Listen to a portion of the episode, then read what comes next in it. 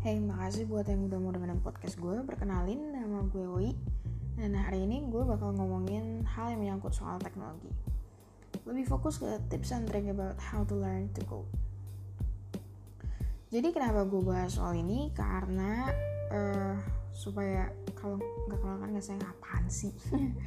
Jadi uh, gue itu adalah seorang programmer atau gue lebih senang disebutnya developer ya yang kerjanya buat website, aplikasi, iOS, Android dan sejenisnya. Nah, tapi di podcast khusus di podcast ini gue bakal bahas soal teknologi, tapi di podcast gue selanjutnya itu gue bakal jelasin banyak hal, entah itu politics, uh, semua soal friendship, love, and stuff. Pokoknya gue bakal bahas semua random stuff, random shitty stuff yang terjadi dalam hidup gue yang mungkin beberapa bisa diambil pelajarannya atau sekedar info atau sebagai bahan bacotan aja. Uh, Oke, okay, back to the main point. Jadi gue ada tips and triknya itu sebanyak sekitar 7 7 trik buat how to learn to code untuk orang-orang yang mungkin masih awam. Jadi kita mulai dari yang pertama. Yang pertama itu gue punya tips and trick kecoh otak lo dengan aturan 20 menit. Maksudnya tuh apa? Jadi gini, dalam sehari lo coba sempatin waktu cukup 20 menit aja buat ngoding language apa pun yang lo suka. Kalau misalnya lo mau website, lo bisa belajar HTML dan CSS.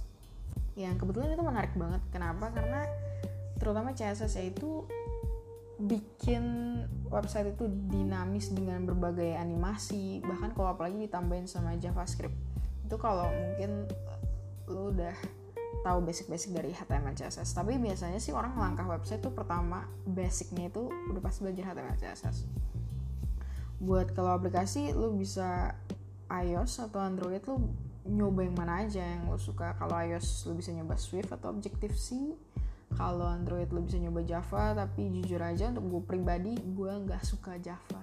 Pokoknya ribet sih menurut gue pribadi. Tapi kalau lo suka ya itu terserah lo aja. Yang pasti pastiin lo tuh enjoy uh, pelajaran language itu.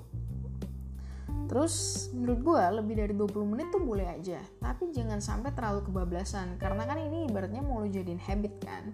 Jadi dimulai dari bentar-bentar dulu aja Kayak orang nge-gym gitu loh. Jadi dimulai dari sebentar makin lama semakin lo jago muscle otak lo itu semakin berkembang mungkin lo jadi ngoding keren banget atau lo udah jago banget lo bisa nambahin waktunya sesuai dengan preference lo kayak gimana kalau lo mulai dari waktu yang bentar-bentar itu kalau dari gue pribadi itu menurut pengalaman ya uh, abis gue 20 menit kan sebenarnya masih banyak yang bisa gue ulik kan. Cuman kayak ah gue berhenti diri gue itu buat besoknya biar gue makin penasaran gitu. Tapi kalau gue sendiri itu nyatet dulu notes apa aja yang besok bakal gue ulik gitu. Kayak bakal gue cari tahu bakal gue searching atau bahkan gue tanya terus uh, kayak istilahnya tuh ibarat kayak lo lagi nungguin chapter-chapter dari komik lain lo tau kan yang kayak dikunci terus lo harus bayar atau lo nunggu beberapa hari buat bisa baca komik itu. Nah ibaratin aja kayak lo membatasi diri lo untuk lebih excited nungguin codingan selanjutnya istilahnya kayak gitu. Itu kalau gue terus yang kedua tips and triknya itu tujuan lo ngoding tuh apa temuin sebuah alasan yang bisa memotivasi lo buat nyelesain sebuah project atau codingan itu sampai tuntas. Kenapa? Karena bakal ada waktu di mana lo tuh nemu uh, kayak stagnan gitu lah kayak nemu error yang nyebelin banget dan ujung-ujungnya tuh lo mager banget buat nyelesain itu. Jadi sayang kan kayak lo udah berjam-jam ngerjain itu tiba-tiba lo nemu error terus-terusan terus habis itu ya kayak karena udah stuck lo males. Karena lo gak punya tujuan lo cuma taunya lo pengen belajar udah gitu aja. Sementara kalau lo punya tujuan misalnya kayak uh, tujuan lo mau pamer lo jago ngoding kayak pengen impress pacar lo atau sahabat lo atau lo butuh buat nyari freelance duit tambahan sebagainya atau bahkan jadi main project lo tapi kalau main project sih menurut gue itu udah hal yang berbeda sih karena itu udah jadi kewajiban lo tapi kalau misalnya cuma buat tambahan-tambahan iseng-isengan kayak tentuin aja suatu tujuan yang bisa memotivasi lo buat keep going sampai itu selesai. Jadi gak ada waktu yang terbuang percuma. Yang ketiga lo harus ngerti apa yang lo codingin apa yang lo tulis di dalam program itu gitu. Jadi gini banyak orang contohnya gue sih tapi itu dulu pas kuliah. Intinya gue dulu ngoding tuh asal copy paste aja. Tapi nggak mudeng itu tuh buat apa cara kerjanya gimana.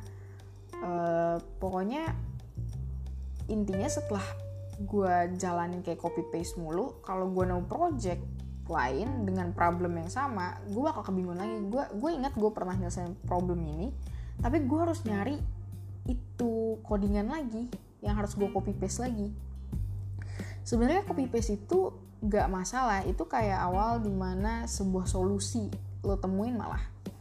Tapi habis copy paste coba lo ngertiin fungsinya tuh bagian apa. Mungkin untuk manggil image kah return sebuah data dari database dan sebagainya. Itu bakal ngebantu lo banget di masa mendatang. Yang keempat stop ngoding. Ketika kepala lo mulai berasap. Maksudnya oke gini. Waktu ngoding pasti ada aja nemu error kayak impossible banget lo nyelesain sebuah aplikasi tanpa error satupun. Kalau itu ada lo dewa banget. Gue harus kenalan sama lo gue harus belajar dari lo. Karena gue sampai sekarang yang emang cupu ini kayak gue emang gak jago tapi maksudnya gue selalu nemu error.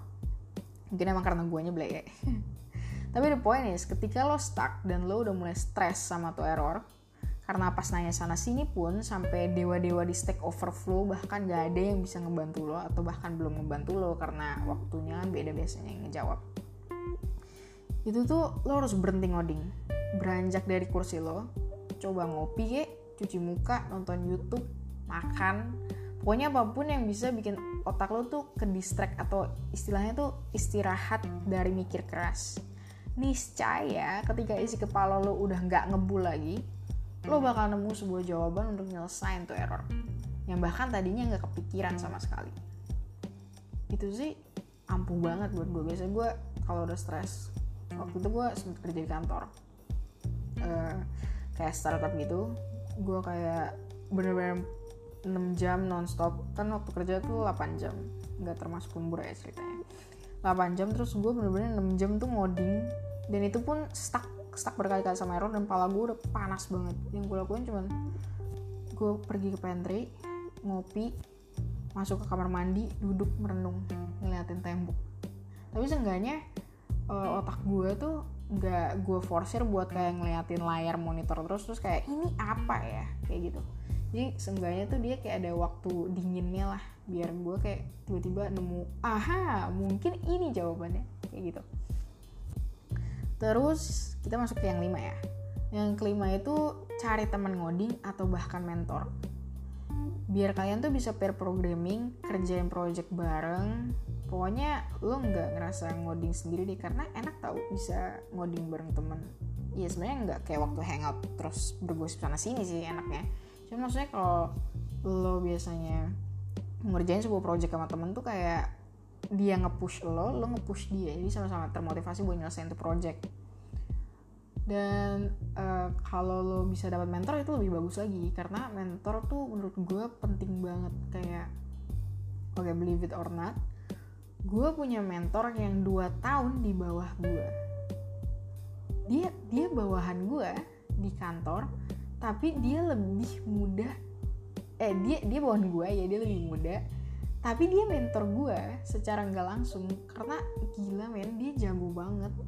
Emang ya kayak skill tuh nggak tergantung usia bang ya gue yang awalnya kayak ogah ogahan gitu loh kayak malu gitu buat nanya and stuff. Tapi tau taunya kayak wah gila sih. Gue jadi lebih gampang banget nyelesain project dan error-error tuh kalau udah di mentorin sama dia. Kayak dia ngasih dia bukan kayak ngasih codingan ini caranya gini ini caranya enggak. Tapi tuh dari mentor itu tuh kayak dia tuh kayak ngajarin gue soal mulai dari teori basicnya. Jadi kayak pemikirannya tuh diubah. Itu kayak untung-untungan sih lo dapet mentor kayak gitu. Tapi gue saranin sih paling enggak lo punya satu mentor yang bisa lo percaya banget lah buat tuker pikiran sama lo bahkan kalau misalnya lo punya teman ngoding atau mentor itu mereka bisa bantu lo buat refactoring code refactoring code itu tuh apa sih? Singkatnya menurut gue refactoring code itu kayak codingan yang tadinya buat satu fungsi aja butuh 20 line lebih. Ternyata sebenarnya tuh fungsi bisa jalan dengan bentuk codingan yang jauh lebih simpel. Bahkan bisa kepangkas jadi cuma 10 line saja. Kayak itu tuh nggak mustahil loh. Tapi kalau lo kepo nanti bakal gue bahas di lain waktu. Yang keenam break down the problems and arrange the models. Pertama-tama tentuin flow-nya mulai dari yang paling awal banget tuh aplikasi jalan atau dipakai sama user lo udah harus tentuin jadi lo tuh ada gambaran gimana awal itu pertama kali dioperasiin tuh aplikasi sampai akhir dari operasinya. Misal gini lo mau buat sebuah apps yang bisa mainin musik sesuai suasana hati. Yang pertama kali lo lakuin mungkin lo harus nentuin ada berapa perasaan yang mau diinput di aplikasi ini terus musik collection yang mau lo pakai dan seterusnya sampai lo nemu output yang lo butuhin. Yang ketujuh ini yang terakhir dari gue break someone else code. Coba suatu waktu lo searching-searching biasanya banyak tuh project open source gitu yang ada di github yang bisa lo coba-coba. Nah, pas lo clone ke komputer lo, masuk ke lokal kan, lokal komputer lo, semua lo pastiin coba berjalan dengan yang semestinya dimaksudkan sama si developer. Misalnya dia bikin aplikasi buat pesen mie ayam. Nah, itu lo pastiin aplikasinya bener-bener jalan. Kayak gitu. Jadi nggak ada salah settingan atau beda settingan. Setelahnya, coba lo pelajarin structure codingannya dari setiap fungsinya Terus lo coba hapus atau copy paste beberapa blok dari function yang lo temuin di dalam project itu. Terus lo testing. Setiap kali ada yang lo ubah atau hapus, dampaknya tuh gimana sama tuh aplikasi? Apakah aplikasinya masih running kah? Atau langsung gak working sama sekali? Error apa yang muncul? Dan hal terpenting yaitu kuncinya tes asumsi lo dengan outputnya. Gini, Seandainya asumsi lo itu benar waktu kode dieksekusi, wah gila sih.